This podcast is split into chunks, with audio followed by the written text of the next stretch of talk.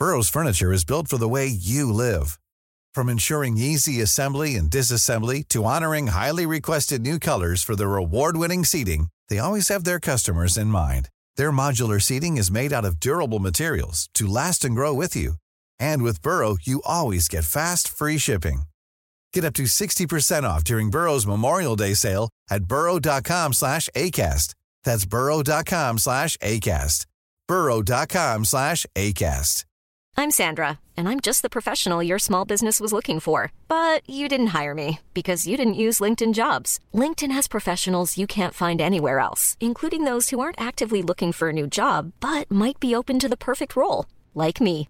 In a given month, over 70% of LinkedIn users don't visit other leading job sites. So if you're not looking on LinkedIn, you'll miss out on great candidates like Sandra. Start hiring professionals like a professional. Post your free job on linkedin.com/people slash people today.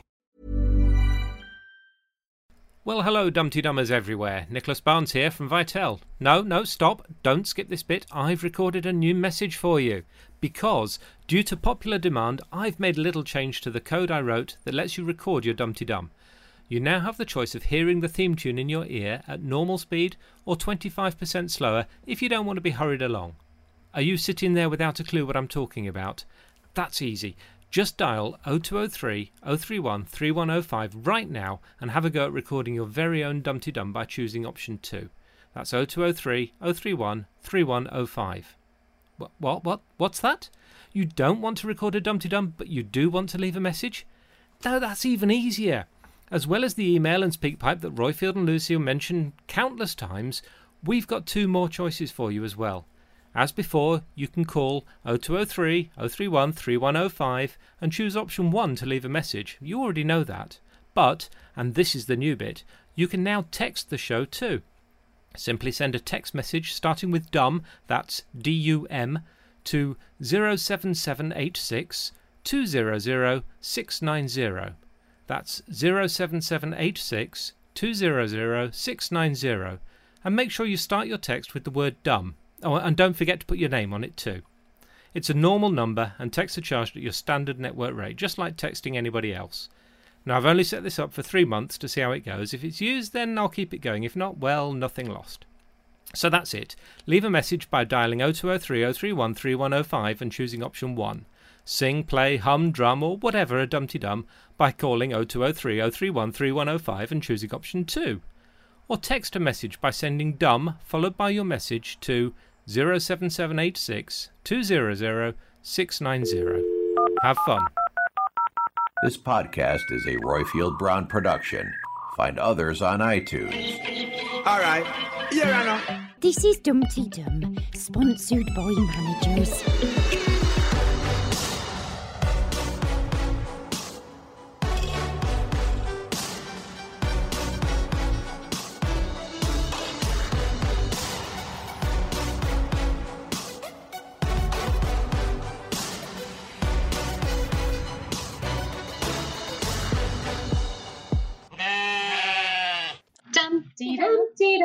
Dumpty dum dumpty dumpty dum dumpty dumpty dumpty dum dumpty diddly dum dumpty diddly dumpty diddly dumpty diddly dum dumpty dumpty dumpty dum T-Dum dumpty diddly dum. Wait, can I hear it? Can you make the, the sound of a sheep? This is Dum Dum, the show about the reality docudrama that are centered on Ambridge in the heart of the Midlands. I'm the golden episode that is Roifield Brown, and with me, folks, I have Her Majesty. No, stop it. Her Majesty's ex Principal Secretary of State for the Home Department, normally referred to as the Home Secretary of the Home Office, and a senior cabinet minister in Her Majesty's government. She was also the first female Home Secretary. That is Jacqui Smith. Good heavens, folks. I tell you what, we don't mess about here at Dum Dum. When we want the big guns, we get the big guns. And the last part of this week's BBC repeat, folks, is you. Now, this week's Dum Dum is brought to you from Margot and Freya, little Freya, who kind of burped her sheep bleat. Uh, Jacqui, if someone would like to send us in a dum, can I call you Jacqui? Actually, shouldn't it be your right honourableness or Yeah, I think it should be, to be honest with you. But Mom will do just for the sake of the right, I, I'm tugging my forelock, Mom. Right, Mom. If Thank someone you. would like to send us a dum dum, how can they do that? If you would like to sing us a Dumpty Dum or leave us a plot prediction, then call us on 0203 031 3105 or leave us a message on SpeakPipe. And I think I need to say thank you as well to Yokel Bear and Millie Bell, our social media supremos, Cosmo for his podcast roundups, Shambridge for her voices, and to Derek for the loan of the back bedroom. And I'm not quite sure what you do in the back bedroom, Roifield, but No, we- we're both there together. oh, That- that- sorry. that- Oh, it's, the whole conceit that we're in Ambridge and Derek Fletcher has lent us the loan of his oh, back Oh, I bedroom to do the it. podcast. Lovely. You nicer people I've been in a back bedroom with recently. On this week's episode, folks, we hear views from Iris from Germany. She's back. It's Guten Morgen from uh, Iris. Margot with a hard tea in New Jersey. Glyn, Andrew, Dusty Substances, Francesca from Cardiff, Old Grey Whiskers, Fiona, Sister Sally, Ed, Glyn, and Tony. We've got lots of calls, Mom. I They're tell you, great. Yeah, that's great. almost don't need the BBC to do new episodes of The Archers because we seem to be having more listener interaction with the old episodes. Have you found listening to to the, the BBC repeats of The Archers? Well, I, do you know, some of our listeners I know have said things like they thought the second week was better than the first week. I Oh, well, agree. but Mom, Mom, are you getting Oh, ahead of yourself? Oh, are you sorry, getting ahead of sorry. yourself? Because I know you've actually listened to them, right? Because for security reasons, I think I think your Secret Service details said that you had to listen to them first, didn't they? yeah, that's the man with the gun in the corner. Yeah. yeah, but yeah. but like let's have the illusion that you're Okay. listening to them fresh. Let's just forget what you've just said, right? Okay. I'm asking you about you. Like, so you, how do you feel listening to the old episodes? Look, I've got a very, very long Archer's history. Ooh. I started listening as a child. I have enjoyed listening to them. Mhm. I preferred the sort of more dramatic second week than uh, than the sort of slightly soppy, well, with the exception of Tom's wedding or or failure to wed um, in the Mm. first week. But no, it's always lovely to go back, isn't it? And I, I'm not quite sure what we've got this week, um, what type of thing we've got coming up this week. But I think there is some really good stuff that has been missed actually so far. Mm. Some people dying, some quite important people dying. Um, you know, obviously we had a bit of Siobhan, but we Uh, didn't you know, have. you, you know, you talked about people dying. Which Mhm. current character would you like dead? Come on. Who's going to get coronavirus and not recover? You mean? Hmm. Um, well, possibly Philip. Oh, Although, yes. I mean, honestly, can can we bear it if Kirsty has to go through tragedy again? Again. Mm. Now, you know, you said we always like to go back, right? Uh, Were you referring to uh, your political career you'd like to go back to, or was just this nostalgia in general? Because it'd be great if you gave us a scoop here on Dum Dum, and you know, you you know, restarted your political career. So, what you know, what were you really getting at when you said it's always good to go back? I wasn't getting at my political career, and I'm afraid you're not going to have that scoop. So, you know, I was uh, not assuming that everybody knows who I am, incidentally. I was an MP for 13 years, and I was a Mhm. minister for 10 years. And as you say, in one of those ministerial jobs, I was the Home Secretary. And just to be clear with our listeners, given that you mentioned, you know, the armed protection, which incidentally I don't have anymore, uh, if you watched the TV series The Bodyguard, Mhm. um, it was really, really good. But you know those bits in the hotel room, that isn't what it's like.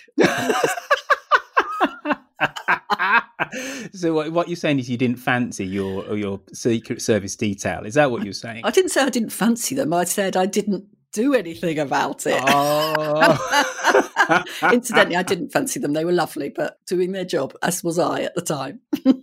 so, no, I don't want to go back to being elected. No, no, you have not got that scoop. Sorry. well uh, well more mom so you just want to be like what just ennobled now. Aren't people like you in the Houses of Lords? Mm, Some people go on. like me are in the House of Lords, but I'm not in the House of Lords, and not everybody automatically, not every Home Secretary even has gone into the House of Lords. So, you know, if I was asked by Keir Starmer, would I go? Probably yes, because you, you don't get to be a successful politician without having a certain amount of ego.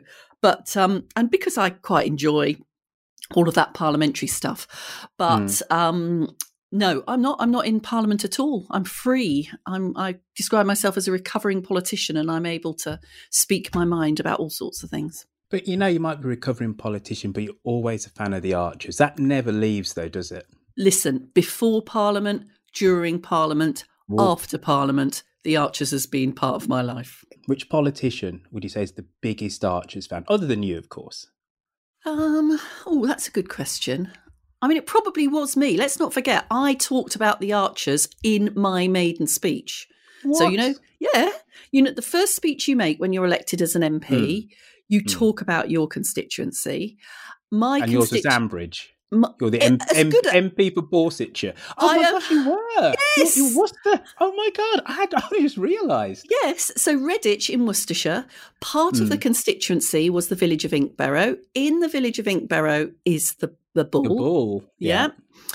And it was suggested, well, there was a bit little bit of an argument because just down the road, not in my constituency, is Hanbury. And Mhm. some people argued that Hanbury was the basis for Ambridge. And apparently, I don't know if this is true, the church bells in Hanbury were the bells that they use when they are ringing the bells, you know, when Neil or That's where you ringing can the find. Neil Carter. Mm. Exactly, exactly. But I did mention the Archers in my maiden speech, um, and I did, in fact, claim at that point, 1997, that I thought Pat and Tony had probably voted Labour. I don't want to go back because you know you said you don't like going back. That's what you've made that very clear, right? But I remember that day, that day in May in 1997, and the Mm. sun came out for the first time in like 18 years. I, I just, I, it was just, it really did. I remember walking down this, walking down a street in Brum in the Jewelry Quarter, and strangers looked me in the eye and just smiled. Strangers, you know, I thought it was in another country. I- I'm wiping away a little chewy tear. um, just before we come on to the caller inners, caller inners, sorry, what does one do when one retires from Parliament? One constructs for themselves what a big media career. They go on to L- LBC. They get friendly with with Iain Dale. Apart from all of that stuff, what else have you been up to? So I, I mean, it's not that easy, even if you've been a very senior minister, to build a new career after you leave Parliament. And you know, leave Parliament is, of course, a euphemism in my case for losing my seat in 2010 when uh, Labour lost the general election. And so I've done a variety of things, but now I'm pretty well settled. I chair the NHS Foundation Trust, which runs the hospitals in Birmingham, particularly the QE Mhm. Hospital and the other hospitals in Birmingham. Know, know it I- well, yeah. Yeah, I che- which incidentally is the hospital that you remember when uh, Tony was kicked in the chest by the bull. Yeah, Otto, yeah. This is the hospital to which he would have been flown in the air ambulance. You know what? Fair play to you, Mom. You know your archers, don't you? I You're not faking this. Well, You're not fa- Just on that, I can't resist, I'm afraid, a little bit of bragging because one of the Mhm. other things that happens is you, you do get invited onto TV programs and things like that. I was invited onto Celebrity Mastermind. What was my specialist subject? It was the Archers. How many questions did you get right, Jacqui? I hear you asking, Roifield. The answer is I got all the questions right in my specialist subject. Boom. Bop, bop, bop, bop, wow. When I told my mum that you were coming on, she went, the Home Secretary, that Jacqui Smith. I went, yeah. My mum went, drums. Right. And I must admit, I was a bit. I was a bit nonplussed myself. I went, yeah, well, you know, you know, she's happy to be working with me, mum. But now, Like you've got a proper big archer's brain on your mum. So, um, well, I am- listen, when I told my mum I was recording it, she was chuffed. And she said, Oh, what is it? What is it? I'll have to check it out and download it because she's a massive Archers fan as well, as are my two sisters.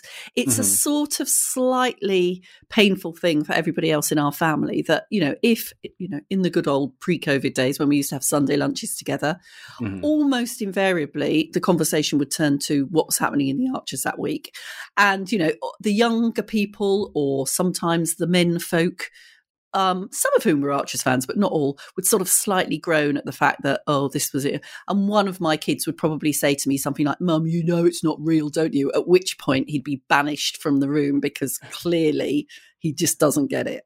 What we're going to have to do, Mom, is let's go on to caller inners and let's be really quick with our answers when you know when people ask questions, have comments about the archers, and let's just get back to talking about you and your love of the archers, right? So like, they're just collateral damage. These caller inners are just collateral damage. All right. So let's first have a little bit of this.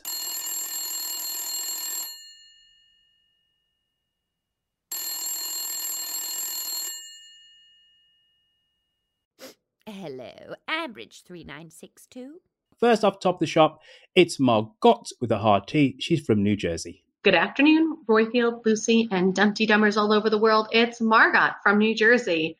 This week's episodes I enjoyed a lot better. Um, they just had some really emotional scenes that I didn't really expect to hear. And I enjoyed hearing some of the old voices, and it reminded me how much I loved Tony Archer's voice from years ago. And I've never heard the old, or is it the new Clarrie's voice? Because I know that the actor had, or actress had changed from the old one to the new one and then back to the old one. But I really enjoyed listening about the Grundy's eviction from Grange Farm and really when Brian confesses to Jennifer and hearing her emotion and knowing how Debbie was involved in the unraveling of the affair with Siobhan. And by the time I started listening, Siobhan had already died. So I never got to experience any of that. So it was really interesting for me to get to hear that. And I'm looking forward to listening to this week's as well. And I think we only have like 10 days to go before we hear some new episodes. And I'm really excited about it. Hope you guys have a great week. Thank you for that, Margot. Obviously, when you were a politician, right, when you when you know one of the holders of one of the three major offices of state and all of that, um, you must have been sent all over planet Earth, Mom. um, were you able to still catch up with the Archers? Do you know, I pretty much think I was. And um, because that was, of course, pre podcast days, wasn't it? But even Mm. then, I would, um, if I hadn't been able to listen during the course of the week, which I often wasn't able to at that time, I would listen on a Sunday morning to the omnibus. Now, probably I listened slightly less than I'm able to listen now or than perhaps I listened before. But no, I nevertheless did always listen. Yes. And you know, like now because you're you're like hardcore Ambridge. Do you double dip? Do you listen to the episodes like in the week and then the omnibus? Yeah, well? some, sometimes I do actually. Yeah, I largely listen um, on podcast wise. So you know, I have them on my phone and I'll listen when I'm walking the dogs, or uh, you know, I don't I don't do housework if I can possibly get away with it. But you know that that type of thing, I'll be listening. Yeah. Why don't you do housework? Do you see secret security detail? Do they do it for you? How No, does that work? I'm too flipping lazy. That's why I don't do it. You know, my view. My view of housework is you you do it all, and then six months later you've got to do it all over again. So but that's the reason why you get your hunky Scottish security detail to do it for you, surely. Well, one, as I pointed out to you, I no longer have a security detail. Two, it would hmm. have been wholly appropriate getting them to do my housework. So the truth is, I do do a bit of housework, but it's not something that I enjoy or particularly relish. I'm not being funny, but you sound a bit like Ruth Archer. Do you have a Jill there to do it all for you? Yeah, do you know, funnily enough, whilst we're recording this podcast, my Mhm. mum, who is also Mhm. called Jill, has just arrived at my front door with some recycling bags. And, and if a any, dustpan and brush. unfortunately, no, no, no, because she's she has not come here to um, clean my house. No, no, I I know what you mean, except I find it a bit of an insult to be called a Ruth because she is not one of my favourite characters.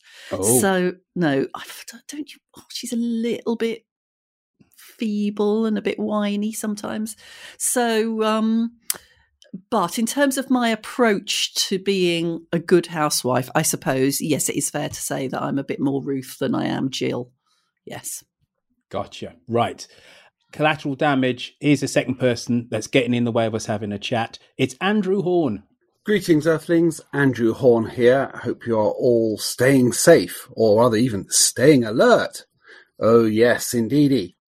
And good old archers, what do we need at this time? Um, we need lots of life affirming and joyous things to listen to. Oh, no, let's have a load of grim storylines of foot and mouth of floods and, uh, and, and the like. Um, still, I suppose it's like banging your head against the wall. If you then stub your toe, it takes away the pain from the former. So, what did I take from this week? I did like rehearing the Brian Jenny scene, and I did in particular, we had Jenny's mantra for her life take what's good and ignore the rest. Her pragmatism, that's what's got her through and keeps going. And that episode was an all time classic. And um, the flood, uh, seeing Rob as a decisive man in a crisis before we all knew what he was uh, he was like. I'd, I'd forgotten that he, even then he came across quite sort of as quite a bully. Uh, at the time, I seemed to think he was a bit of a bit of a hero on that night.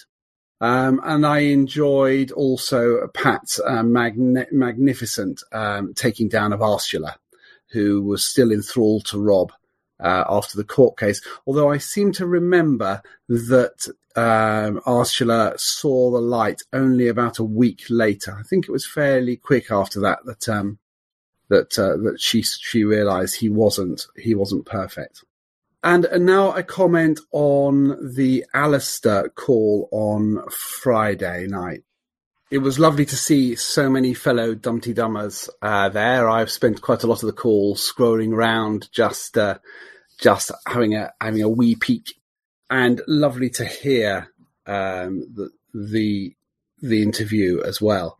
Um, the question I would have asked uh, had uh, had we not run out of time was uh, was around the uh, did Alistair go a bit mad at one stage? And I know this is uh, Dumpty Dum territory uh, and history about horse paintings, um, but but interestingly, at the time that didn't resonate with me, and I do remember the Dumpty Dum calls afterwards, um, thinking, you know, what did I miss with the old horse paintings? And and it was interesting that uh, that the actor also didn't seem to pick up that reference to horse painting. So maybe it didn't happen, or certainly he didn't think that it had any relevance. Anyway, it was uh, it was a lovely evening, um, and I hoped to join another one uh, before too long. So uh, keep up the good work, Roifield, and um, speak to you all soon. Goodbye. Thank you. Roifield. can I ask you a question?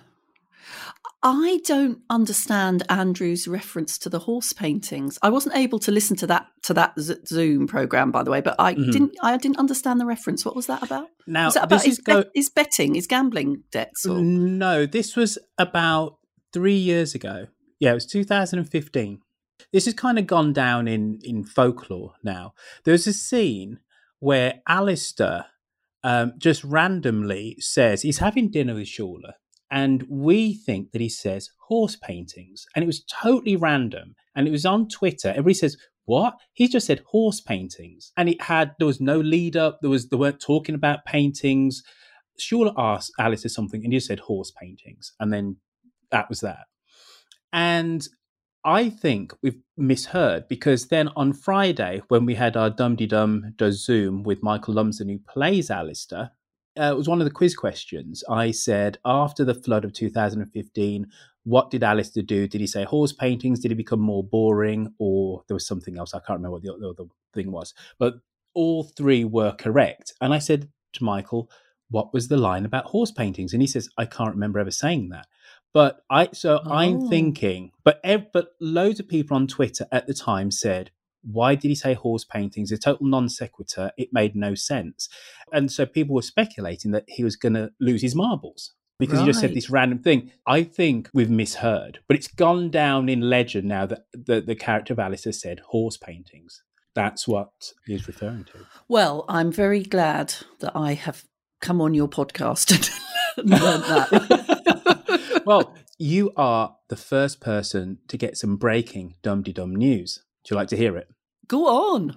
Hot off my mobile phone, Graham Seed, who played Nigel, has agreed to come on and do a Zoom chat with us on Friday at 7 p.m., folks. So you've heard it here first. That'll be brilliant. We did a dinner with him about three years ago, also.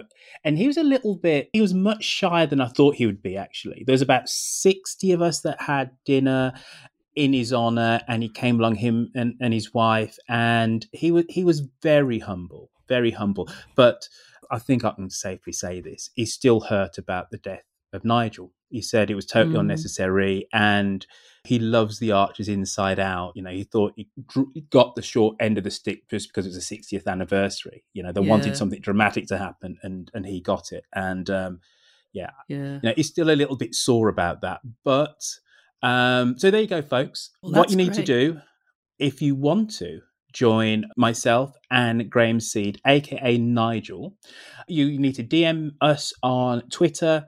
The details with the password will be on our Facebook group or on the Flick app, and we will have this live on YouTube. So if you haven't got your head around Zoom, don't worry. There will be a link about 15 minutes before we go live. I will give you the link. You can watch it all on YouTube.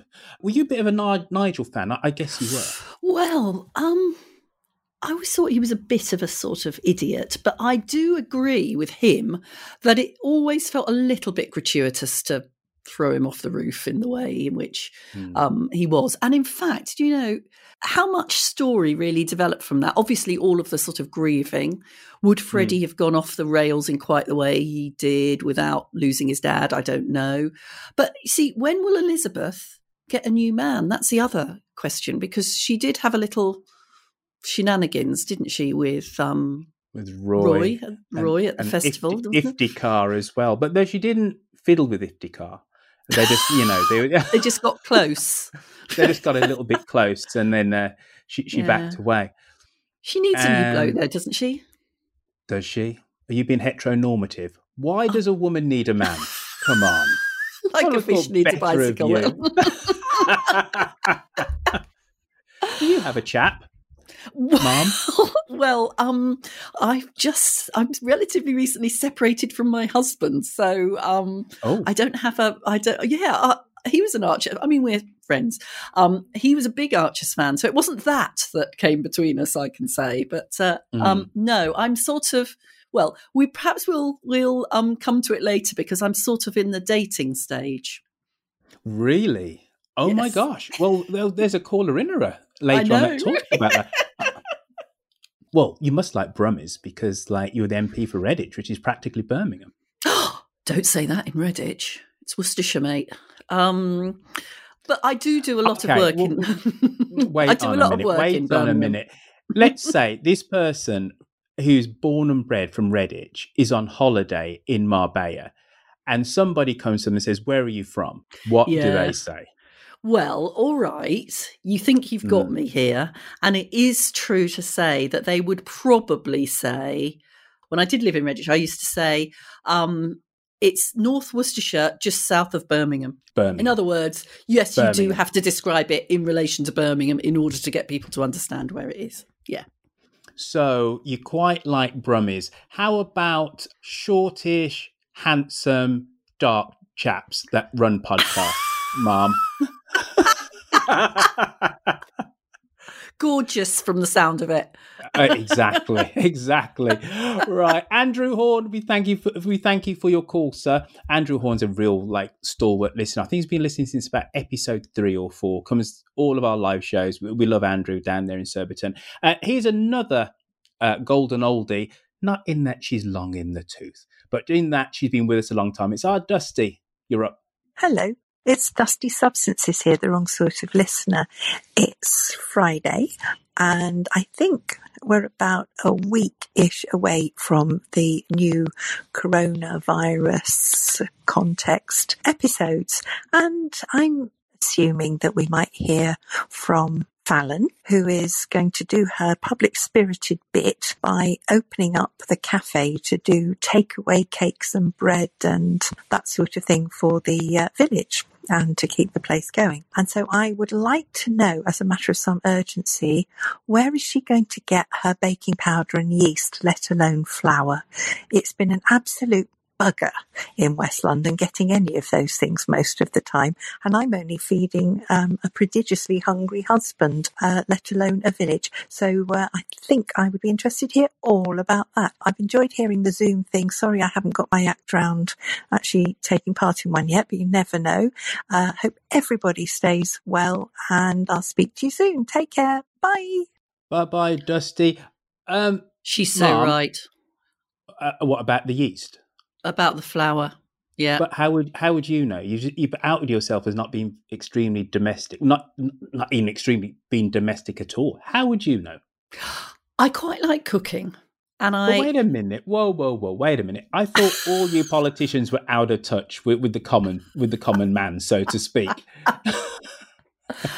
I do know what it's like to queue Hmm. outside Waitrose, to get in there, and for there to Did be. you say Lidl? Did you say Lidl? N- no, I did say Waitrose.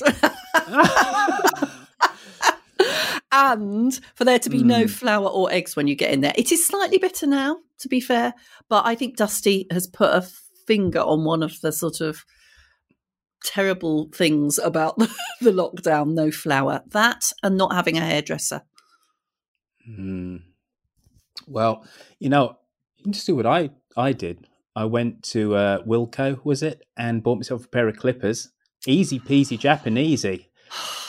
My hair's a bit love- longer than yours, I think. And That's because you haven't got the clippers out. I tell you, bish bosh bang, I'll have you looking like uh, somebody from Tenko in no time at all. You perhaps know, we could get Ed and Jazz around with their shears. They're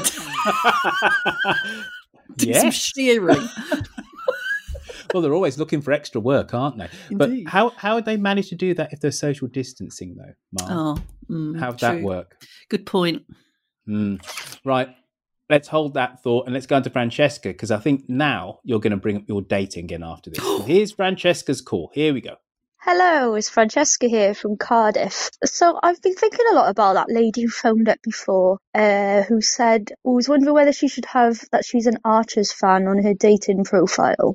Well, um, I've been doing a bit of online dating and I don't have it on there, um, so I don't have an answer for that. But I have found that the Archers has been useful in the dating world for me. Um, something that actually happened to me. I was on a date, got a bit drunk, ended up inviting them back, and then realised I didn't quite want to follow through with with any shenanigans. Let's say instead of well, I don't know. I don't want to say instead of looking frigid, because obviously uh, it's a woman's right to choose, as we all know. But um, my drunken mind thought what was the best way of getting out of this was to say, "Oh, it's such a gripping storyline with the Archers right now. Um, I really need to listen to it. It's been playing on my mind, and I can't relax. So can can we put, just put the Archers on?" And um, did that. By the time the Archers had finished, he was asleep. So yeah, fantastic. Yet another good use of the Archers. Thank you very much.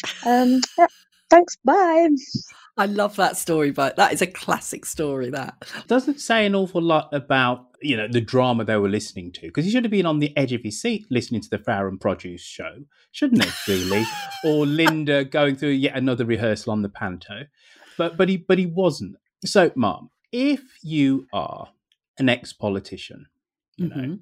and unfortunately your marriage has come to an end, hmm but you still would like um, you know special cuddles and co- a companionship companionship right? Sorry sorry. Special cuddles. um what what does one do in a situation like that? Does one just whack out your phone install tinder and, and away you go? You know how does it work?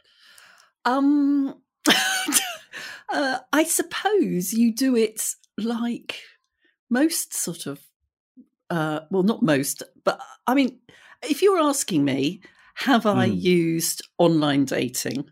The answer is uh, yes, I have. Uh, and um, I haven't had hundreds and hundreds of dates, incidentally. Um, and I'm seeing somebody who's very nice at the moment. Um, but, uh, and no, Francesca, I didn't ever put the archers on my dating profile. But if I need to go back to it, I think I might do, actually. So, yeah, you just do it like that. And the, of course, it's a, sort of a bit tricky in my case because what's tended to happen is that you sort of do a bit of messaging and then a penny drops with the person you're messaging with and they either well some people have just stopped messaging me. I don't know whether that's because they didn't fancy me or because they'd worked out who i was. And then other people go oh by the way and they're actually really sweet about it and they go oh um uh, don't don't worry i know who you are which is also a bit weird except for one famously i said he was very sweet and he told me his name and said you can uh, you know check up on me and i said my name is Jacqui Smith don't google me and Mm. uh, he replied oh well if your name's smith there's going to be loads of you on google so i wouldn't be able to find anything anyway and then about 45 seconds later he sent another message in which he said what the Jacqui Smith and he's a politics lecturer. So um, that just shows that you can't necessarily assume that people know who you are. So I can't believe you've come on my podcast. You've been flirting with me outrageously, and now you tell me you've got a boyfriend. Like, this is Sorry, terrible where's behaviour, the flirting with you? Mum. Where's the flirting with you outrageously? I've just been, I've just been friendly. Deary me, deary me. I think we just best get on, get to the end of this show because you know what, you, you've got a lot to answer to, to to your boyfriend when you when you come off the mic. Let's have old grey whiskers. Hello, you two. Tis old Grey Whiskers here. Now then, I don't know what's happening with the Archers because I don't get it on my podcast thingy no more, and I can't be available when tis time to listen on the wireless. So anyway, I don't know what's going on, but I sees a lot of people commenting and whatever. Anyway, I just hope that tomorrow, when I can get all this technology sorted out, I might be able to join ye on the old Zoom, is it called? Anyway, we'll give it a try and we'll see how we goes. But anyway, that there Roifield, he said he don't care when people calls in. And I have to tell him I don't care when I calls in either, because I be a listening to the podcast and I be a calling in whenever I hear something interesting. Not very often, I have to say. But anyway, I does call in when I hears them say something interesting. By then, Oh, thank you for that, Mister Whiskers. Um, Bless. so He's got a, he's got now- a touch of Nelson, Gab- Nelson Gabriel about him. He does. He does. He's from Dorset. Um, is our old grey whiskers, and he came to our live show. We did a live show in Birmingham um, in November, and he came resplendent in country gear. He was Mm. proper handsome with with his old grey whiskers, but he, he he was he's a proper handsome man, and um and yes, and and he I think he, he puts it on just a little with the old uh, yokel accent, but mm. uh, so I asked you, and I didn't get an answer because you, you're such a politician. You evade answers all the time, don't you? I asked you a straight question, right? and I said 20 minutes ago, who would you want to have bumped off? And you went Philip Moss, but that was Yeah. easy. That was an Yeah. easy answer. Easy answer. So come on, be controversial. Right. Um. Oh God, I want them all to. I want them all to live forever. Well, that's Um, not really what you said about Ruth Archer now. No, that's you said, true. You said she was whiny. Generally, when this question is posed to people, they go Peggy Archer, Peggy Woolley, sorry. And I think that is that's a bit of an easy one as No, well. that's too easy. yeah. yeah. Um, because actually, no, she is. Oh, how amazing the age that she is to carry on. You know, just Mm-hmm. Yep. being able to talk, let alone anything else. Brilliant job. Um, no, I wonder. I think it has to be somebody a bit younger because then that creates more shock, doesn't it? And Mm. Um, sort of despair. How about um, How about um, Tom's uh, new wife? What's her name? Natasha. Natasha. How about Natasha gets poisoned by a makeup no, stick or something? No, but, but you know what? no, though? but then If- he can get back together. He can get back with together with Kirsty once Philip is off the scene. Mm, you know what? You pulled that one kind of out the fire because I was going to say there's no tension with Natasha dying because we're not emotionally invested in her. She's still too new, right? Mm, But true. then you very cleverly have linked it back to Kirsty, who is beloved by us um, older listeners. Well, Watch it. well, no. When I say older, I did kind of there was a pause then because I realised in the great scheme of things, I only started listening to this in 1984, so I've still got my you know my water wings. I'm still new to this. What year would you started listening? I know you listened it on, on your mother's knee, but Yeah. what year approximately? Oh God, I don't know. Probably about probably late seventies when I was sort of mid teens. I am 57 now, so um, yeah, mid teens. I probably started listening when you know we used to have it on in the evening when my mum was preparing dinner, and then we'd hmm. probably eat str- almost straight after it. That would have been around about the time that the Grundys were introduced. So Yeah. I'm guessing then that that really informed your teenage brain, and then and that's the reason why you, you got into red left of centre politics because of the oppression that the Grundys suffered consistently at the hands of the system. Surely, Um, it would be lovely if that was the truth, but I'm afraid it, wasn't. And um, it was rather more to do with the fact that my mum and dad were both very politically involved, and I've been interested in politics for as long as I can uh, remember. And I haven't very, you know, with the exception of my maiden speech that I talked about, I Hmm. haven't very often made the link, the links to the politics of of Ambridge. Actually, I sort of really, Really? do. No, because I see it as a enormous um, sort of escape from life. And to be honest with you, I'm not looking forward very much to Ambridge catching up with COVID because there's been something so lovely about going somewhere that isn't locked down and isn't, you Mm. know, suffering like like we are in in you know up to a couple of weeks ago. And um, so I'm not particularly wanting things to be realistic, and I'll be But- interested in how they do it. Mom, Mom, I, I must admit you've you've completely bamboozled me now because this, surely the story of Ed and Emma not being able to get a home Yeah. in the countryside, Yeah. you can't get much more real politics than that. That's politics hitting you in the face. We don't have enough houses within the UK, and the fact that young rural adults have to leave the countryside and go to the city because, number one, there aren't the job opportunities, and if there are, then they can't even afford to stay in the countryside. How I can you know- not see the politics in that? No, no, no. I'm not saying I can't see the politics in it. And I think you're absolutely right. Although I would probably argue that back in the sort of late 70s, early 80s, when I started listening to it, I think there was less politics. I mean, if you think about, you're right, you know, that whole every time anybody loses a house in Ambridge, it is really difficult for them to get another one. Although Mm. uh, interestingly, they always sort of manage it. Uh, and that's, you're absolutely right. You know, the housing shortage, issues around jobs. Obviously, we had, you know, some really interesting stuff about coercive control with Rob Titchener. We've got modern day slavery. You're right. They do political issues really, really well. I still do see the Archers as a bit of escape from what happens in the rest of my life. And incidentally, to go back to one of the caller inners, I don't mind. I think it was Andrew. I don't mind that it's depressing. I don't need to be uplifted by it. I can be uplifted on the basis of at least things aren't as bad as they are for, you know, so and so or Mm. yeah. I don't need it to be all cheery the whole time. In fact, I sometimes find that a bit irritating, the cheery bits. Gosh, were you a goth in your teenage years? I was slightly more into. I mean, I, I now live back in Malvern, which is where Mm. I actually grew up. And in Malvern, we had the, we still do have, but it was called then the Winter Gardens, and it was a big concert venue that was on lots of big tours. So I was a bit more punky than gothy. I did go, I did see Siouxsie and the Banshees in Malvern Mhm. Winter Gardens. That brilliant.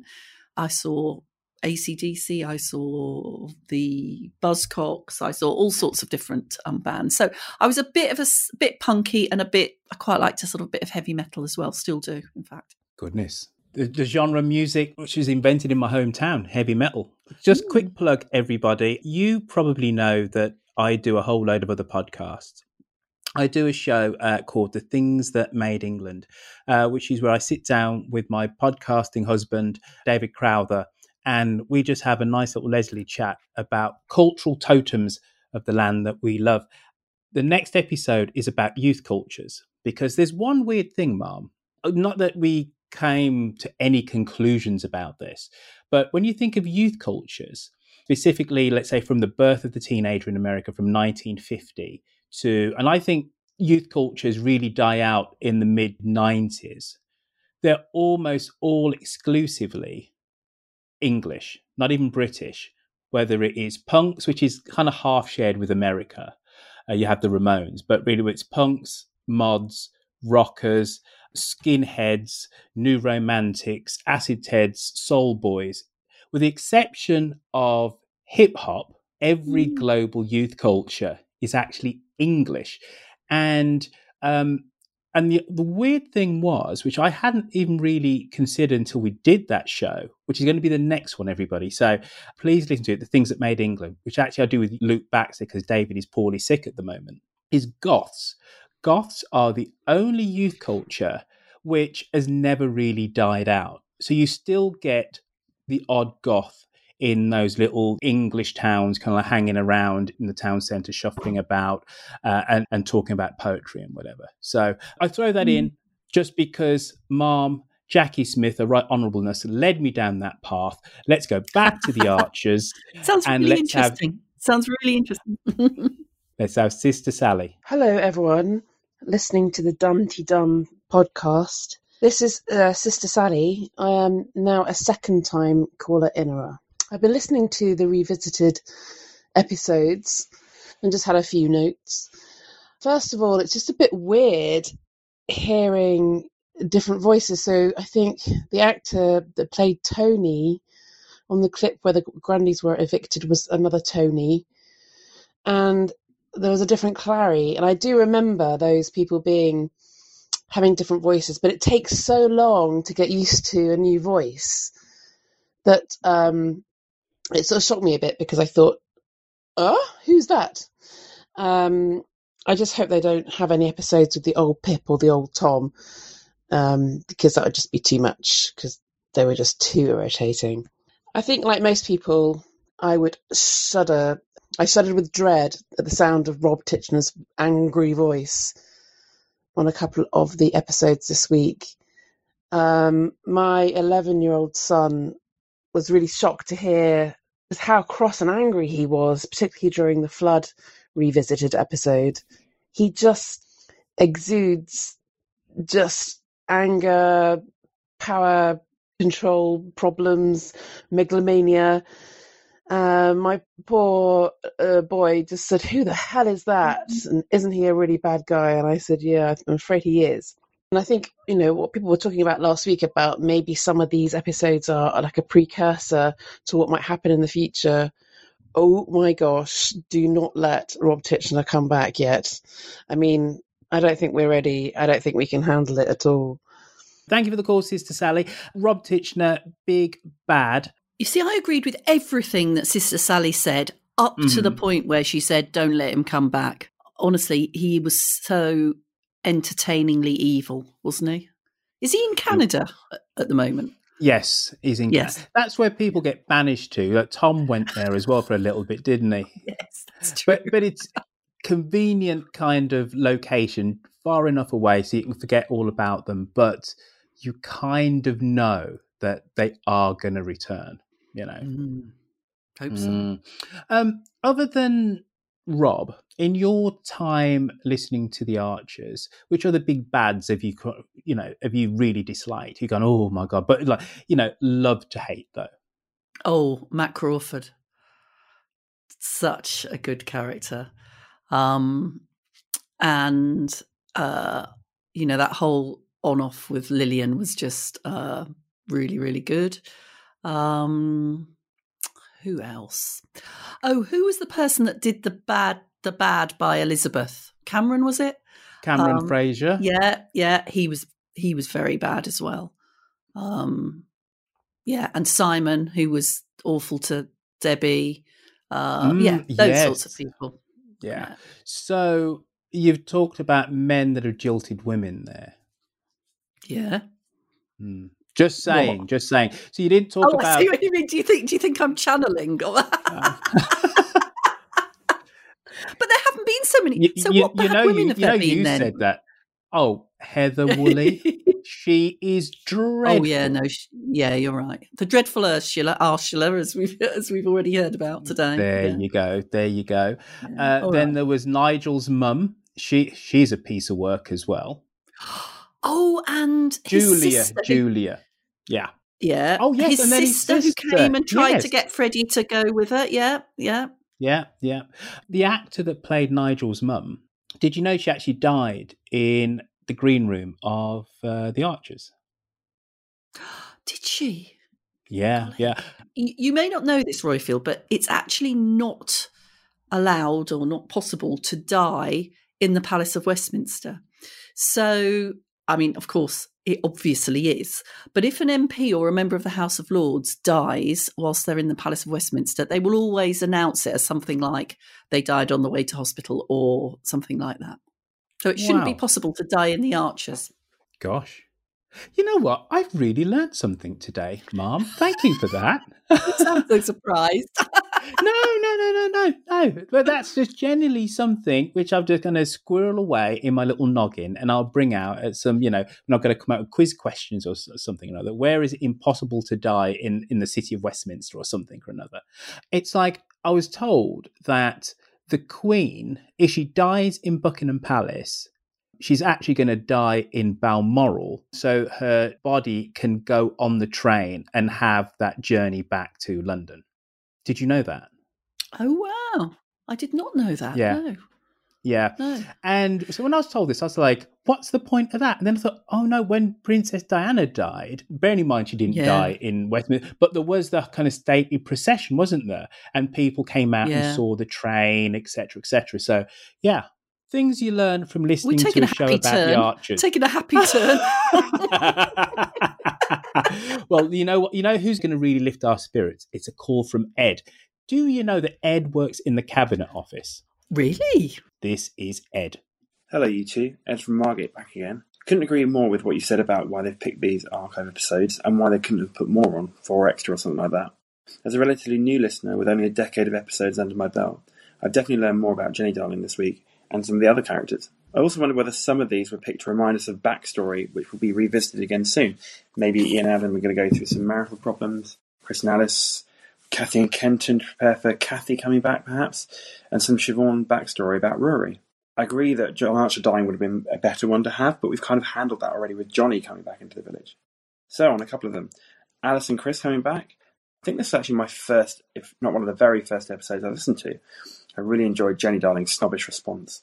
Oh God, I'm related to a Horrobin. Since wondered whether one of the monologues might be Alice drunk all the time, and the penny dropping with Chris that she's got a problematic relationship with alcohol. And maybe they did rush into it all very quickly. Siobhan and Brian, was incredible reaction from Jenny Darling. I hadn't heard of this before, and always wondered how it all went down as Rory came back. I don't know what followed on from this, but from the sounds of it, Siobhan realised where Brian's heart really lay, and I guess she popped back to Ireland long after. And of course, it was lovely as always to hear from Debbie. Uh, the Grundy eviction was good to hear, but my my word, old Tony and Pat, just shut up and bog off. We don't give a damn about your stupid new shop. Just another poorly planned, poorly researched, and dull as ditchwater, ditchwater business proposition. So glad we haven't heard one of these in a while. The eviction was terribly sad though, particularly when Tess came back. It was very odd to hear old new Clarrie again. So for someone who's been listening for only 10 years, it was really lovely hearing some of these. And in answer to Roifield's question, no, I'm not one of those painter hipsters, but I do do a bit of other stuff like orchestras and choirs. Um, that's all from me. Keep up the great work. Thank you, Ed from Margate. Um, right, Mom, Yes, yes. were you paying attention? It sounded like you were distracted. You weren't playing on your phone or something, were you? No, I was. You I were, was weren't you? pondering. No, no, honestly, I was. I'm absolutely concentrating and paying attention, Roifield. I promise you, I am. Mm, good, good. Right, because we're going to go on to Glyn right now, and then I've got a hard hitting question to ask you. So, do you remember when you used to like go on Newsnight, like Yeah. grilled by Paxman or whatever? Right. One of those types of questions is coming straight after Glyn. Okay. Brace yourself. Hello, Dumpty Dum. Glenn here. Some reflections on the second week of archive episodes. A better crop than the first week, in my opinion. I think for the second week running, the cream of the crop was an episode with the Aldridge family, where obviously the one where Brian confesses to Jennifer about his affair with Siobhan. Uh, in over that 13 minute period, we got a realization from Jennifer that this wasn't just just another affair. Brian's realization from Siobhan that Brian wasn't going to leave Jennifer, and a realization by Brian that perhaps he could lose everything. So superbly executed episode that one. The Grundys lead, leaving Grange Farm, uh, I think a close second. But I think because we know that they eventually go back there, the impact of that episode a little bit dulled second time round. Still very moving and actually very poignant to hear Colin Smart playing playing Tony as Colin is no longer with us. The episode with the um, with Helen getting her boys back, I think that feeds into Roifield's theory that these uh, episodes are also foreshadowing things coming up because that's, of course, the episode where Tom and Kirsty have their one night stand. The floods, well, showed how nasty Rob was. I always thought the floods were a bit contrived at the time, so that was okay. Brookfield in lockdown, I can see why they had that episode, but for my money, I'm afraid just too much Bert Fry. Stay safe, everybody. Have a great week. Thank you very much for the podcast. Thank Can't you, have too much Glyn. Bert Fry. Really? That's going to be the hard hitting question I was going to ask you. Where Oh, do you stand on Borsetshire poetry? Go. You what? I told you it's going to be a tricky I, question. I never said We- that to Jeremy Paxman. I should have done. Do you like a bit of Bert? I yes, I do like it. No, I I see where you're coming from now. Yes, I like a bit of Bert. I like a bit of even like a bit of Bert poetry. I miss the whole Bert Joe sort of rivalry. Um, presumably, there isn't going to be a flower and produce show this summer, so it's we're not going to miss that in terms of the battle for the prizes. But um, no, I do quite like a bit of Bert. Yes, yeah. Hmm. Have I fallen foul of the Dumpty Dum vibe now by saying N- that? No, no, no, no, no, no. I, to be honest with you, I I think Bert doesn't get quite enough love. I loved. I have. So you know we have Alistair, Jim, and Jazzer all together. Yeah. And that's one of the things we talked about on Friday with Michael that Alistair has been reborn as a character. He was literally grunts and noises off for Mm. like for years. There was there was literally no point to him. And as soon as him and Shula were up the wazoo, all of a sudden it's like unleashed him. And there's been a tiny little bit of another kind of trifecta. There was a little there was a little instance with the two Fair brothers because they both now live with Bert, don't they? Oh yeah. And we've had and we've had a little bit of that a couple of times about Bert's socks being, you know, like hung out and whatever. And it's one of the things which we said to Michael is that, and we said this to Charlotte the week before, Charlotte who plays Susan. Mm. Listening back to a lot of really old episodes, some of them are bad, and but really, and and I love the Archers. I wouldn't be doing this otherwise. So I think mm-hmm. I'm qualified to just call something as it is. When something's bad, it's just bad. But the quality of the episodes get better round about the mid 70s. You can listen to some shows of the late 50s and they're dreadful. There's one episode, and I've said this a few times now on Dumpty Dum, but it's an episode from about 1958 and it's people in the bull singing country songs the whole episode.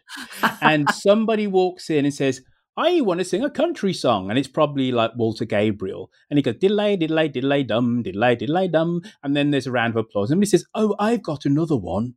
and it's a, some posh Fairbrother, and he goes, "Oh, in the all the valleys in the world of Worcestershire." It's the whole episode. It's dreadful, Jacqui.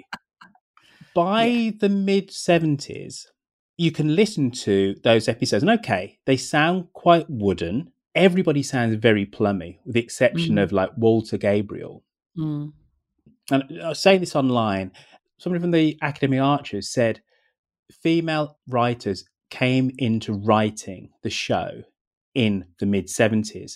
Julie Burchill in 1980 writes this great article where she says the women of Ambridge have been freed from their shackles of just making jam. Now they can be post uh, menopausal.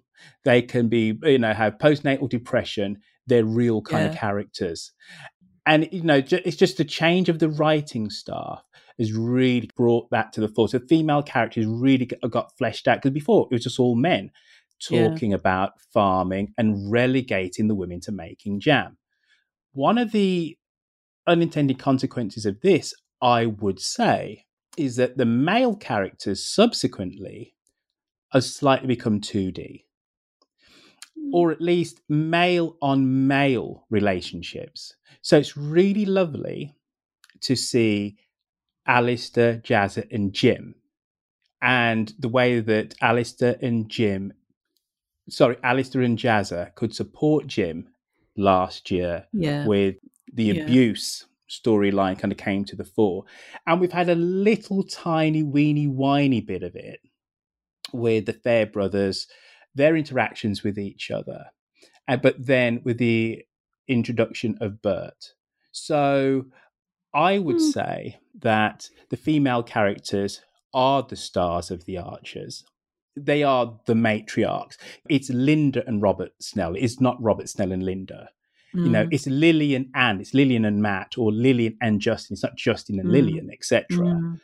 And as it should be. So it's really nice when you get these groups of, of men together and you can see that dynamic between them kind of like play out. Film test, isn't there? Where it Bechdel. can two Bechdel. women. Yeah, ex- exactly. And and and, yeah. it, and it's such a really good indicator f- for you to see that female characters are written well. In the one continuing drama where female characters are written well, it's the Archers, and we almost need the opposite of that. Helen Archer can't stand her, but she's a fantastic character. Yeah. Um, Shula, brilliant character. There's nuance there. There's depth. There's pathos. Peggy, even. All the female characters in The Archers, I would contend, with the exception of, let's say, Ruth. Ruth is. Ruth doesn't have the rich character layers of a Shula or of a Helen. Mm. But the primary female characters are written with such a depth that most male characters aren't, with the possible exception of Brian. You know, yeah. possible exception of Brian. Uh, I'm wittering on. Uh, no, you're, that's really, really interesting. And I think, and you've made me think about it anew. And I think you're absolutely right, actually, Roifield. Yeah. Yeah. Mm. I don't hold out a lot of hope for the Fairbrothers um, and Bert. But, you know, but as I've said, I like Bert, but I think the Fairbrothers are just, well, they're interesting, but they're, dilettante and um, well i can never tell one from the other you know one of them's um, well, all right and it, yeah toby is well, just a waste of space isn't he but they they've misnamed them toby's a rex and rex is a toby just the name yeah. alone yeah. you know the names are actually the wrong way around but i understand the reason why the Fairbrothers are back in it because they always were. They were mm. the landed kind of family of, of the village, and they disappeared in like in the seventies or so.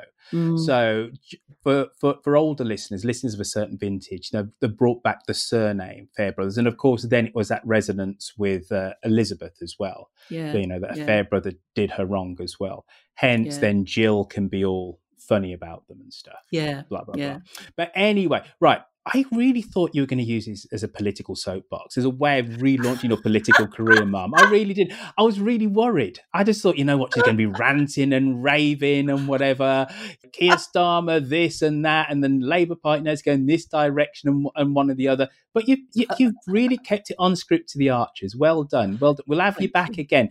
Uh, but let's. well, in that um, case, can I give a little plug for a podcast in which I do do a bit more politics, and that's the podcast I do with Iain Dale for the many. Yeah, that yeah, that was actually going to be the hard bit and question I was going to ask you.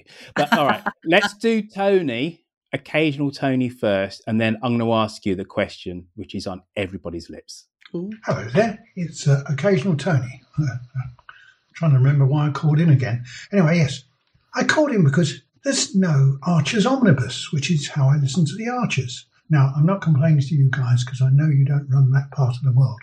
It is rather short sighted that they're not putting it out because, as a jobbing gardener, that's how I earn my living, I listen to podcasts for six or seven hours a day. And therefore, it's important that uh, I don't lose an hour and a quarter which was the Archers slot. So I've had to find an alternative, and I have. It's called Farming Today. And there's all these real farmers on there with real problems and lovely different voices. They don't sound like somebody who's left RADA last week. It is really good. It's six days a week with a sort of omnibus on Saturday. Yes, and it has a fairly good weather forecast. Anyway, I really enjoy what's going on with you guys, and uh, I'm never going to replace the hour and uh, 40 minutes that you sometimes take up, and it could even be longer. I really enjoy it. Um, I did like Lucy's comment that the BBC are running out of money. Maybe they're running out of money because they pay their managers astronomical salaries. In fact, I noticed that one in a year has a pay packet which is larger than my pension pot was after 50 years of very hard work and saving. I think that's where their problem is. Anyway, you two, you guys keep up the good work. It's fantastic that you do, and your performance is getting better every week. Bye for now. Was he talking about you on that other podcast and he said your performance is getting better every week, Jacqui? Growing our listenership. so here's here's the question, right? Now, Iain Dale, he's got quite the political brain as our as our Iain Dale, Yeah. right? And um, he's a formidable broadcaster. He knows his stuff. But we've thrown you into the into the lion's den here now, right? You know, you've come up against me. Who's the better co-host, me or Iain Dale? Come on. Oh, you you you can't ask me to say just have. publicly. That's like asking have. me to choose between my children. Well, listen, So, you you- oh, describe. so wait a minute, wait a minute. So how long have you been working with Iain Dale? Honestly, I have been. I've been working with Iain. Well, probably I've been working with him for ten years in various different All ways. right, We've been so doing the in- podcast for a couple of years. Yeah. Okay, so it's quite interesting that after ten years of working with him, and you've been with working with me for one hour and eleven minutes and forty-five seconds, that I have the status of one of your children in terms of your affection towards me. You have manipulated me into saying nice things about you, haven't you? Manipulated. I've just given you freedom to speak. That's all. That's all. You are excellent. This podcast is excellent, and it's a great pleasure to be appearing on it with you. Is that enough? Is that enough? If, if that's all you're going to give me, uh, I'll take that. So, how, so you're such a big Archers fan, and of that there is no doubt. How comes you'd never heard of Dum Dum until a couple of weeks ago? Well, I don't know really, because I'm also a big podcast fan. So I'm really, really grateful for the Mm. person who was listening to me on the For the Many podcast when I was talking about the Archers. And I'm afraid where you win, hands down, Roifield, over Iain Dale, is that Iain is most certainly not an Archers fan. So, and I was saying that um, I really enjoyed it, but I didn't know if I didn't think there was a podcast. And then somebody contacted me to tell me about this. So that was, you know, I'm very, very pleased that I've been introduced to you. Thank you, Mum. Thank you, thank you. uh, did you know that our listenership is international? Well, we've had Margot, haven't we? So Yeah, we've had I assumed it was a bit. Yeah. Well, I tell you what, normally I would say a third of our calls are stateside. But th- this week we only have Margot with a hard T. Uh, but we do have one of our European cousins, Iris from Germany, who calls. She calls from Hanover, so kind of like northwest Germany. And so here we go, us being international. Iris, you're up. Hello, Lucy, Roifield, Angela, and everybody in Dumpty Dum land. This is Iris from her yoga mat again. Thank you for admitting to not listening to the archive episodes. That makes, makes me feel better.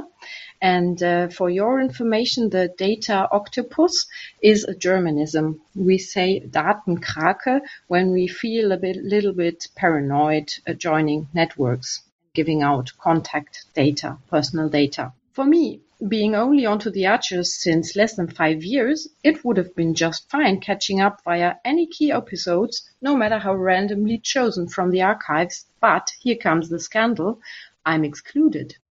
Not only are the archive episodes not provided by my podcast app as you also experienced, but also many of the given episodes on the BBC4 homepage are not available for me. That's Brexit for you. Awkward as it is, I made use of my new media skills and thereby have managed to randomly download two marriages, one court trial, and one big confession. It is less overwhelming than I thought it would be. Only Jenny Darling losing control and hyperventilating has been really worthwhile. Well done, actress. I won't fuss about what episode belongs where anymore and only dig out one when I'm in bad withdrawal. Apart from that, I'll stick to the good stuff. Thank you for all the creativity you're putting out ever since we were all thrown into limbo.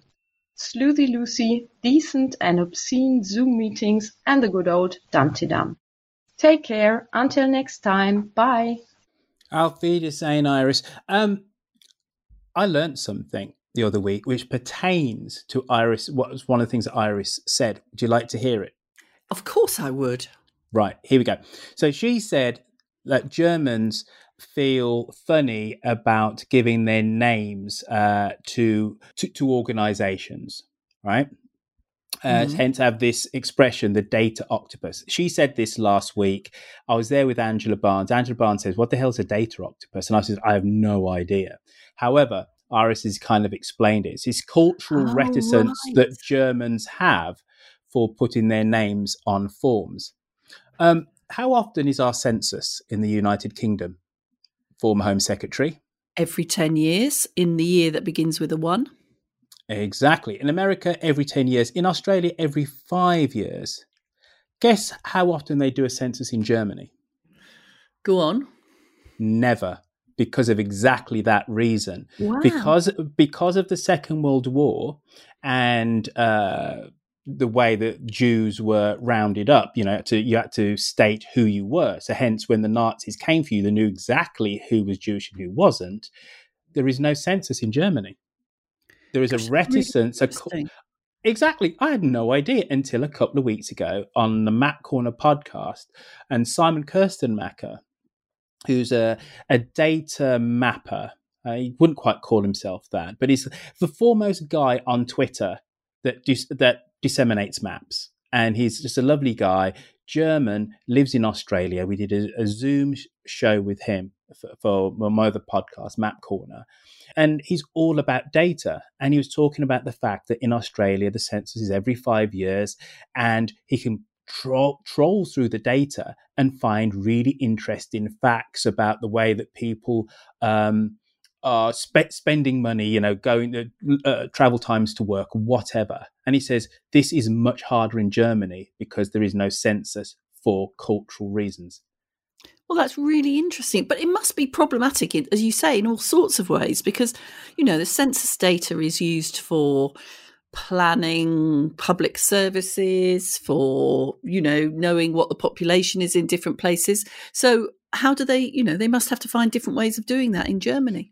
Obviously, there's going to be things like school roles, employment roles, but it's just a case of there is no central place for it. You Mm. know, it's a case of you have to extrapolate it from here, from there, etc., etc. Who knew that there's no census in Germany, other than the Germans? Of course, they knew. Iris from Germany knew. you know, but anyway, um, let's do um, our last caller, Inera, and this is Fiona. Hi, Roifield, Lucy, Angela, and Dumpty Dummers around the world. Uh, this is Fiona from Manchester. I'm a third time caller in a um, although I haven't called in for over a year now. Um, last time I called in, I called myself Betty's Ghost, um, but I forgot to tell you what I did. Um, I'm a clinical trials manager and I work for the NHS, so I'm currently one of the key workers as well. Um, I wanted to call in about Kirsty. Um, like Kathy, I find her quite whiny and boring, but she's had a lot to deal with, um, and uh, I do wish her uh, well, and I hope that um, things will improve for her after she finds out what Philip is like.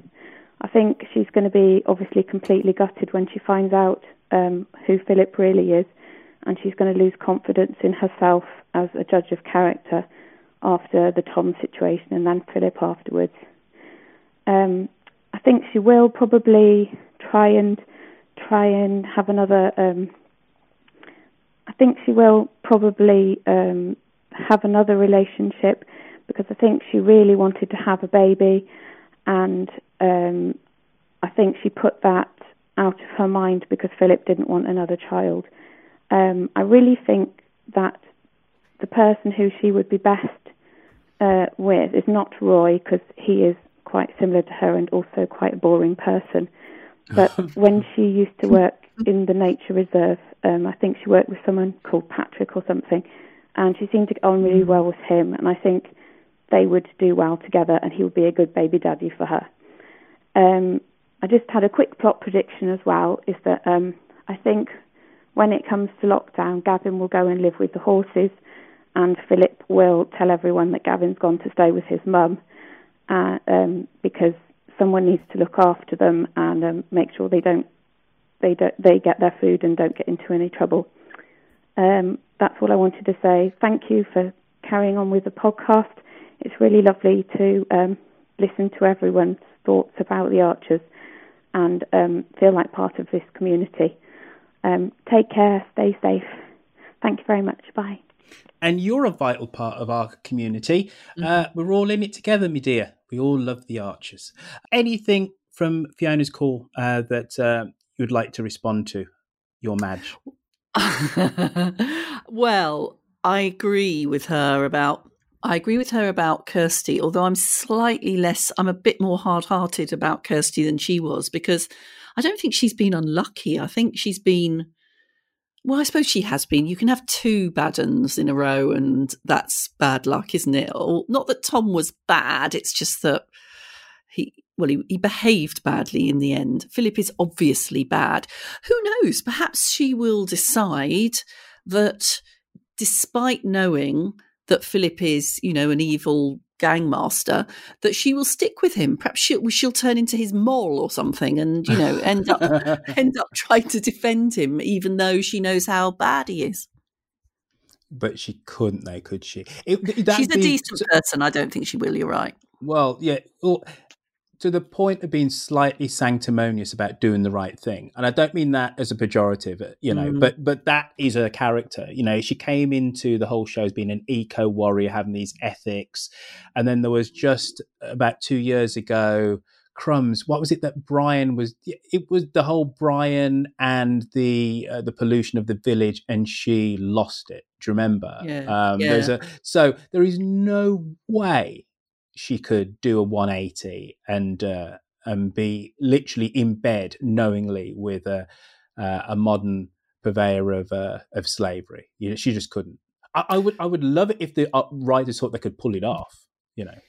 But I, I, I wouldn't I wouldn't buy it ninety nine point nine percent of the time. You're probably right, which means therefore I also disagree, and I think she might, ha- however however boring they might be, I think she could end up back with, or she could end up with Roy. They'd be a sweet couple. Oh no, no, no! she deserves so much better than I. Uh, again, this is something which I is a kind of an observation of mine, which I've been uh, banging on for about the last month or so. Unless the writers think of something fast, I don't see the point of the character of Roy. And the best way that I can kind of mm. describe it is strategically when you think of key relationships. So, what's Robert Snell's? Um, what's the point of Robert Snell? It's always to be a support and actually wise counsel for Linda. Yeah. Because you could argue that Robert Snell had no point, but he had a point because of Linda. Linda is a key character. He's not so much, but he'd come in and he'd say, Lindy, blah, blah, blah, blah, blah. And you went, oh, Yeah. what? He loves and he knows his wife, etc. Um, you go, Jennifer, what's Jennifer's role? Jennifer is the real glue of that scion of the Archers family. I know they're Aldridges, but they're Mm. Archers and Mm. whatever. Yeah, that yeah, yeah. she's the glue. She keeps it going, right? She knows that Brian has been wayward and whatever, but she's made a pact and she says, okay, um, you bring the money in and I will keep this family together. And she's and she's done that. Peggy, matriarch. Da, da. Yeah. Roy, what's the point of Roy? Explain to me. Right, your right honorableness. You can't. No, no, you're right. I can't. You Yeah, can't. There's no yeah. point to Roy. There is no point. So it would be character suicide for Kirsty to be with Roy, unless Roy does some kind of 180 and becomes, you know, it's like even Kirsty has a point. Kirsty is one of the moral compasses of the whole show, ethically. That's Yeah. why Kirsty's there you know she has her ethics and then she's a support for helen she's a, you know to say that roy is tom's mate isn't good enough because it's Mhm. infrequent you know they're not hanging out like uh let's say jazzer and ed do Yeah. they don't hang out enough so there's no point to him so i don't want my kirsty with him because it's just character suicide wouldn't wish that on anybody other than gavin and philip moss you know You've sort of persuaded me. You're very easily persuadable, aren't I you? am, aren't I? So I'm very malleable. Hmm. no, but you make a strong argument. You, you, I think you're probably right. Yeah, you make a strong argument. You know what, um, Mom? I'm going to go back when I'm editing this episode. I'm going to go back and count up all the times you says, Roifield, you're right. And you know what? You Make haven't quite said it enough. You haven't quite said it enough. um, do we have any emails? Because I know that we do, but this is what I say to Lucy, and then you and then you kind of like shuffle uh, your papers or look on your. All right, We do. Yes. Ooh, great. Oh, here it is. Hello, Roifield, Lucy, and Dumpty Dummers everywhere. This is Jenny from Southampton. I'm new to Dumpty Dum and a first time contactor, so I thought I'd give your texting option a go until I'm brave enough to call in. Um, let me just say, Jenny, they're very, he's very nice. Feel free to call in. It's all good. You'll be fine.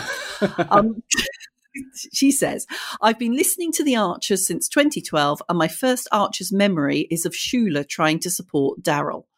My favourite character is Ruby the dog, closely followed by Linda.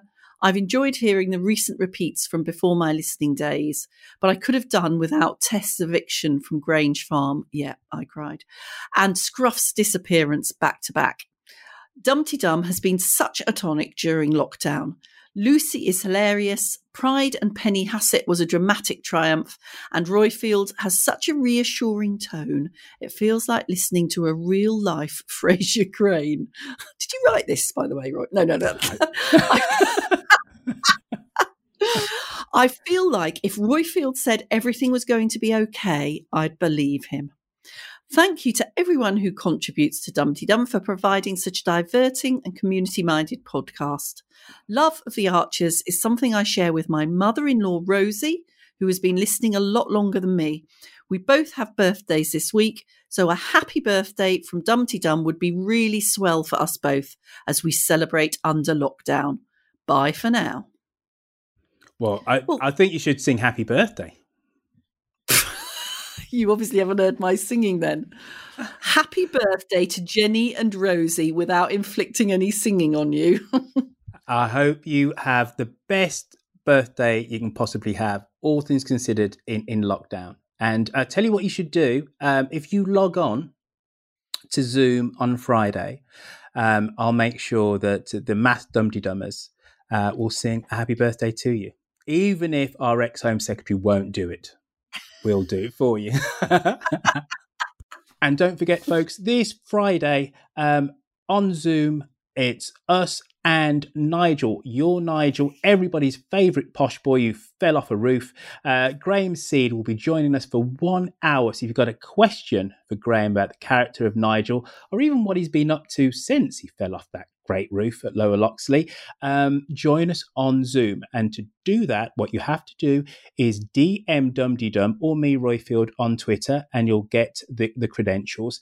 Or join the Facebook group. I will definitely post it, all the details there tomorrow or go onto the Flick app, the details will be there. If you can't get your head round Zoom, as I said earlier on in the show, don't worry. Uh, we'll post the link 15 minutes before we go live with the with us basically on YouTube. So you can watch it from the comfort of your home on your iPad, on your smartphone, on your smart TV if you got one. Just chill out. Nice glass of red, maybe a Shiraz, I don't know. Whatever your tipple is, have that. Have your loved one next to you in the COVIDs, roaring fire on. Then again, it's May. You don't need the fire on. Anyway, just be comfortable and watch. Dum de Dum doing Zoom with Graham Seed. Right now, folks, uh, we're going to take five. Uh, we're going to pay some bills around here. It's going to be an advertisement break. So, Camp Coffee uh, is right by my side. We'll come back the other side with a social media roundup from our Millie Bell. Selling a little or a lot?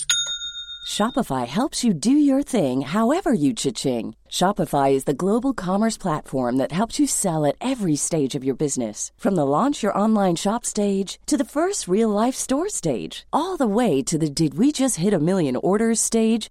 Shopify is there to help you grow. Shopify helps you turn browsers into buyers with the internet's best converting checkout. 36% better on average compared to other leading commerce platforms because businesses that grow grow with Shopify. Get a $1 per month trial period at shopify.com/work. shopify.com/work. Hey, it's Paige DeSorbo from Giggly Squad. High quality fashion without the price tag. Say hello to Quince. I'm snagging high-end essentials like cozy cashmere sweaters, sleek leather jackets, fine jewelry, and so much more. With Quince being 50 to 80% less than similar brands and they partner with factories that prioritize safe ethical and responsible manufacturing. I love that. Luxury quality within reach. Go to quince.com slash style to get free shipping and 365 day returns on your next order. quince.com slash style I'm Sandra, and I'm just the professional your small business was looking for. But you didn't hire me because you didn't use LinkedIn jobs. LinkedIn has professionals you can't find anywhere else, including those who aren't actively looking for a new job but might be open to the perfect role, like me. In a given month, over 70% of LinkedIn users don't visit other leading job sites. So if you're not looking on LinkedIn, you'll miss out on great candidates like Sandra. Start hiring professionals like a professional. Post your free job on linkedin.com/people today. A lot can happen in the next three years. Like a chatbot may be your new best friend. But what won't change? Needing health insurance. United Healthcare Tri Term Medical Plans are available for these changing times.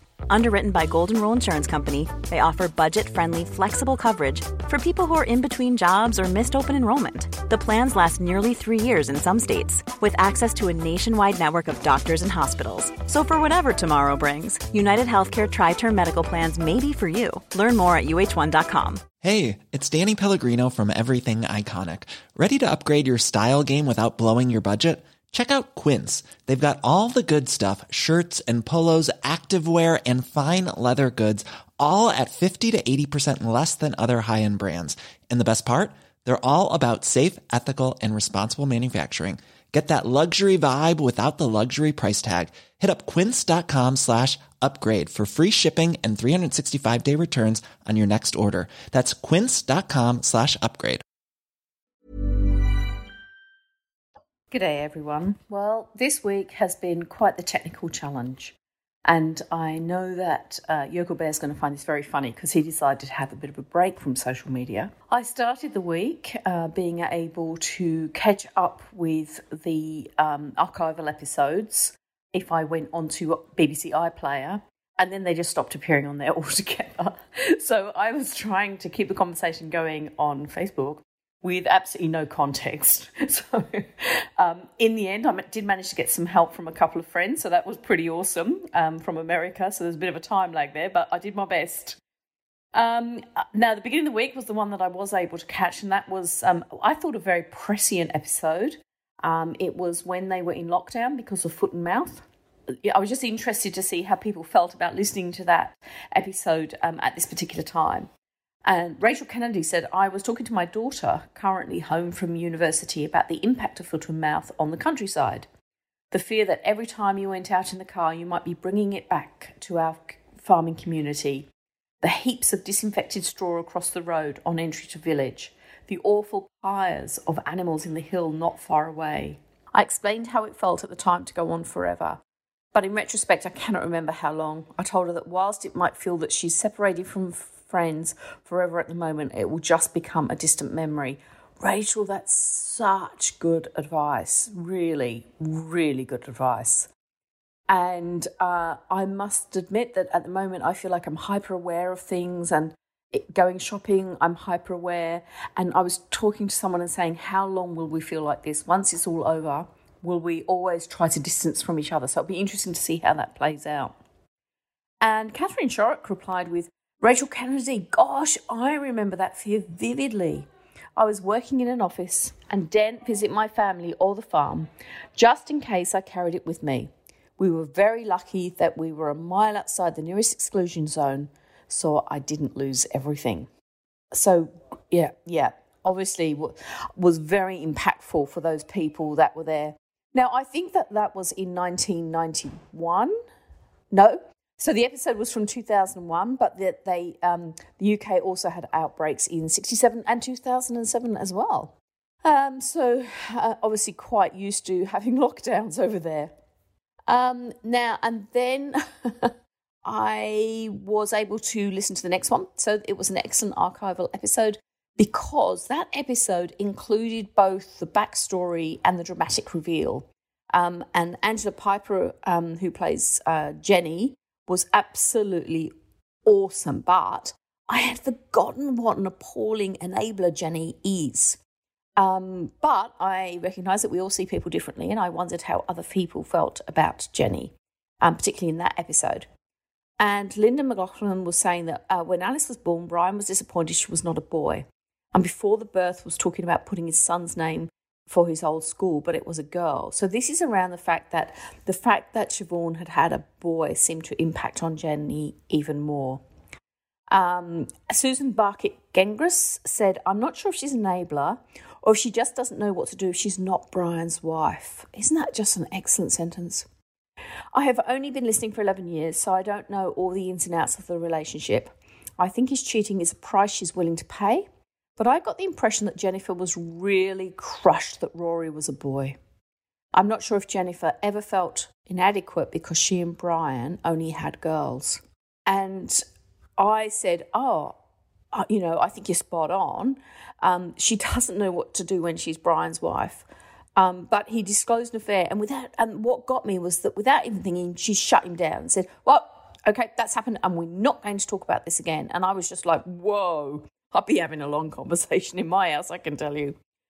But Susan uh, pointed out that um, Jenny got really upset about the baby because when, later when she was talking to Debbie, she said something like, and she gave him a boy. It made me wonder if that was something Jennifer had been upset about. So, look, I just want to thank the people that got involved in that thread because you obviously remembered a lot more from it and uh, you were, more spot on, I think, than I was. I, I got so caught up with, oh, she's enabling him by letting him just forget it. But you heard some, some really good nuances there, so well done. Okay, so then we got to the bit of the week where I just couldn't access anything and it was all getting very silly. Um, but I knew that that the episode I missed was about the Grundys leaving their farm. And I just said, hey, if you got a comic, can you make it, please? Because otherwise I'm going to have nothing to talk about. And boy, were you awesome. So uh, Sally will, uh, Cadel said there were two strands to the episode Pat and Tony visiting a health food shop that was uh, some way from Borchester as they wanted ideas for the shop that they were going to open. So lots of discussion about the location and what was stocked. And the other strand was the Grand- Grundys packing up to move to Meadow Rise. Um, And Quentin Bennett said the uh, it's on, said to me, let me know that it's only available on sounds, and of course we can't get sounds if we're overseas, so the whole thing was a bit of a mess. This um, change um, that's happened in the last couple of weeks when we've been listening to archival events has had repercussions, I have to tell you, all over the interwebs. Um, apart from the fact that I believe that at some stage Bojo or Boris Johnson um, had decided that he wouldn't play an episode, uh, that he had an announcement to make and therefore the Archers would be a bit later, I thought was incredibly brave. Um, so that was one thing that I noticed. But the other thing I noticed was that um, Stuart Arundale, who's been doing Worst Character of the Week for years on uh, at the Bull, uh, upstairs at the Bull, I think the page is called, um, and I've been following it because I think he, his graphics are just fantastic. Um, he's actually closed that down for a while because he said it's just not possible to do it at the moment. I, that actually made me so sad. Okay, so last thread was about um, the flood. So, which again I couldn't listen to, but I was musing on the fact that here in Australia, of course, we have fires and floods and locusts, and now we have COVID 19, and it all feels a bit biblical. Um, but I've, I've been struck over the two weeks, even though I haven't been able to listen to them all, about how relevant they still are. And I wondered um, which storyline at any time had really hit um, the our um, Dumdy Dummers. And Abu Su said, um, I was pleased to hear that they would repeat the Ambridge flood because I was away at the time uh, and seriously had no internet. I hoped it would shed some light on Culvert Gate, which I'd heard about on uh, Dumdy Dum, but unfortunately no such luck. Uh, why is this relevant to me? Because trying to catch up on the Archers is how I discovered Dumdy Dum. I binge listened it for a year and then went back and listened from the beginning, and that's a lot of time out of my life, Roifield. So take note, Roifield. Uh, Witherspoon said, having gotten married in 2013 and having a parent who wasn't as over the moon as one would have expected, um, the episode that really affected him was um, Adam and Ian's union. Karen Cunningham said, I don't know, I can't bear to listen to anymore. You'd struggle to find a grimmer set of episodes than those that have been selected. Who has hurt the Archers team? For the love of God, can we please have some cheerier repeats? oh gosh, and there was way, way, way more um, in that line. So if you want to join us, please do. We'd love to see you on Facebook. Uh, we are getting new people all the time, which is just awesome. And we'd love you to be part of that. Um, so please jump on. You'll find us under, um, just look up Dumdy Dum and you'll find us, and it'll be either me or Yokel Bear there. So hopefully I'll be able to start listening to some episodes soon because I am going a bit nuts not having my daily serve. Um, but until I speak to you again, uh, I say to you, hooroo. Thank you for that, Millie. Um, do you like the social media roundups, Jacqui? I, I, like a bit of the social medias myself, so yes, thank you. What's your uh, social media platform of choice? Bit of Insta, bit of Snap? Well, I am on Twitter, and mm-hmm. that's my most sort of public social media, I suppose. I'm on Facebook for family and friends, and I'm sort of on Insta, but I don't really I just sort of I'm a very much a watcher on Insta. Snap, mm. never done it. I you know, and my kids just keep telling me about new things that have arrived that I haven't even heard of, which I'm not on. Gotcha. So that's your social media consumption. Like, how long have you been on LBC now? I, I'm not presenting on LBC anymore, apart from I do the podcast every week. I have done shows in the past, and we've been doing the podcast for God, two and a half years, I think now. Find how did you find the transition from you know the one side of the microphone to the other when you were on LBC? Was that an easy leap for you to make? I mean, I've made some radio documentaries as well, and mm-hmm. um, it's very nice to be able to be a bit more questioning and a bit more sort of open about exploring ideas because one of the problems you know without getting overly serious about it one of the problems with being a frontline politician is there is no space for you to say well that's interesting but so's that. You know you have to be all the time you have to be completely conclusive about what it is that you're saying.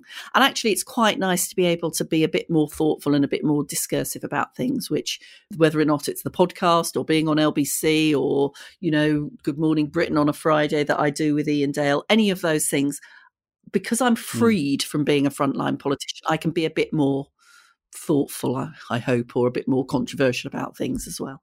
Was that a real kind of issue for you when you were before you were Home Secretary? You know, the fact you had to toe the party line, whether you agreed with it or not, did that kind of really rankle? Was it a case of I have to do this because um, there is, you know, there is the party. I'm in the party of government. Yeah, it didn't rankle with me because I think actually our system only works if people stand on a party platform and are held to account for that platform you know of course they'll bring their individual ideas to it but there would be a certain amount of anarchy and very little accountability if everybody just went off and did their own thing and the quid pro quo of course is that actually you're in a position where you can do things and make things happen. So in 10 years as a minister, you know, I was actually able to change things and I enjoyed that.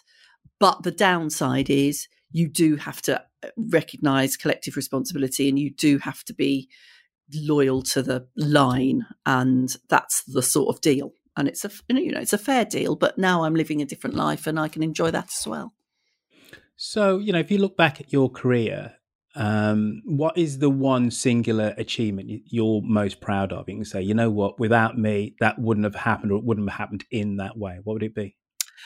Oh, I think before I became Home Secretary, I was very proud that I did the civil partnership legislation back in 2005 6. Adam and Ian have you to thank their marriage then? They do. I was thinking about that when I was listening to the episode. And then as Home Secretary, I think it was things around, you know, there's all sorts of stuff in terms of tackling terrorism that obviously you don't talk about and people don't know about. But I was mm. proud about that. I was very proud about um, neighbourhood policing going all around the country during my time as Home Secretary. Those are some of the things. But there's, you know, there's decisions that you make every day that you think, well, that's made a difference to somebody, and and that's why you go into politics in the first place. So you know, it's really an enormous honour to be a government minister. And despite all of the sort of hassle that comes with it, I'm very, very pleased to have had my 10 years in government. Now you're a proper civilian again. You know, there isn't, you know, the person in the dark suit in a corner shadowing you. When you're in that queue at Aldi or Lidl, you know, queuing up, you not sometimes think, do people not know who I am? Why am I queuing up here? Come on come on, it must be a little bit hard when you've had those ministerial red boxes and you zoomed here, zoomed there, and whatever. And you know, you're on this morning, uh, um, the Today Show, sorry, etc. There must have been a, a time when it was a when the adjustment was a little bit hard.